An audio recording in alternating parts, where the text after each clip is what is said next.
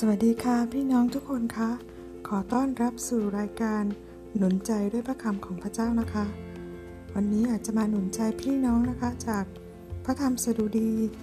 บทที่หนึ่งนะคะ ความสุขเป็นของบุคคล ผู้ไม่ดำเนินตามคำแนะนำของคนอธรรม หรือยืนอยู่ในทางของคนบาป หรือนั่งอยู่ในที่นั่งของคนที่ชอบเย้อเย้ยแต่ความปิติยินดีของผู้นั้น อยู่ในพระธรรมของพระเจ้า เขาภาวนาพระธรรมของพระองค์ทั้งกลางวันและกลางคืน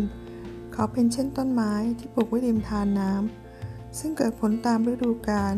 และใบก็ไม่เหี่ยวแห้ง การทุกอย่างซึ่งเขากระทำก็จำเริญขึ้น คนอธรรมไม่เป็นเช่นนั้น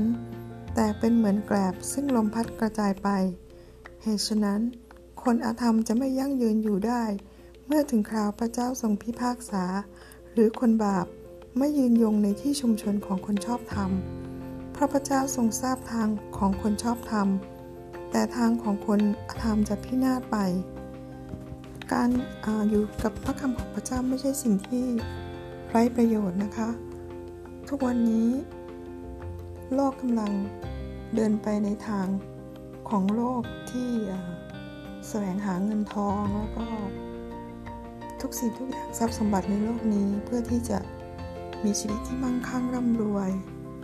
แต่ไม่มีอะไรแน่นอนนะคะพี่น้อง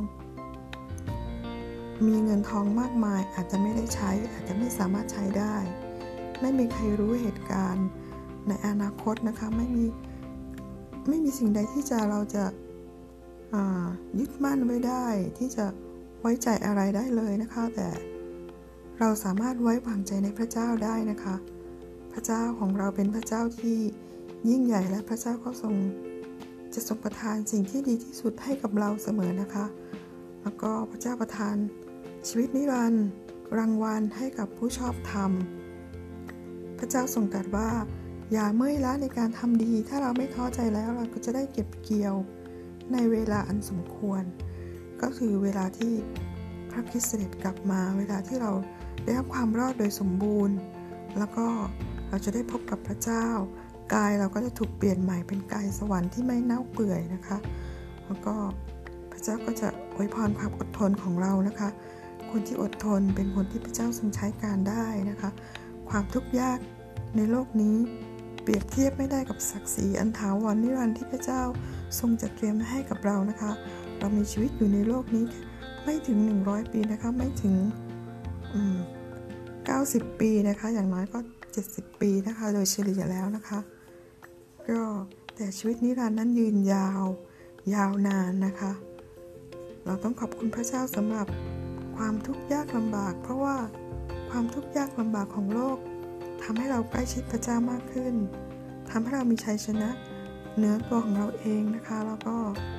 พระเจ้าก็จะอยู่กับเราเสมอนะคะ ขอพระเจ้าอวยพรพี่น้องทุกคนที่จะ มีความสุขในทุกวันให้มีสันติสุขของพระเจ้าทุกวัน แล้วก็มีกำลังที่มาจากพระเจ้าทุกวัน เราไม่ได้พึ่งกำลังของเราเอง แต่พึ่งกำลังของพระเจ้านะคะ ที่จะชื่นชมยินดีในพระเจ้าได้ทุกวันนะคะ สันติสุขของพระเจ้าที่พระเจ้าประทานให้ไม่เหมือนที่โลกให้นะคะ ขอพระเจ้าอวยพรทุกคนนะคะ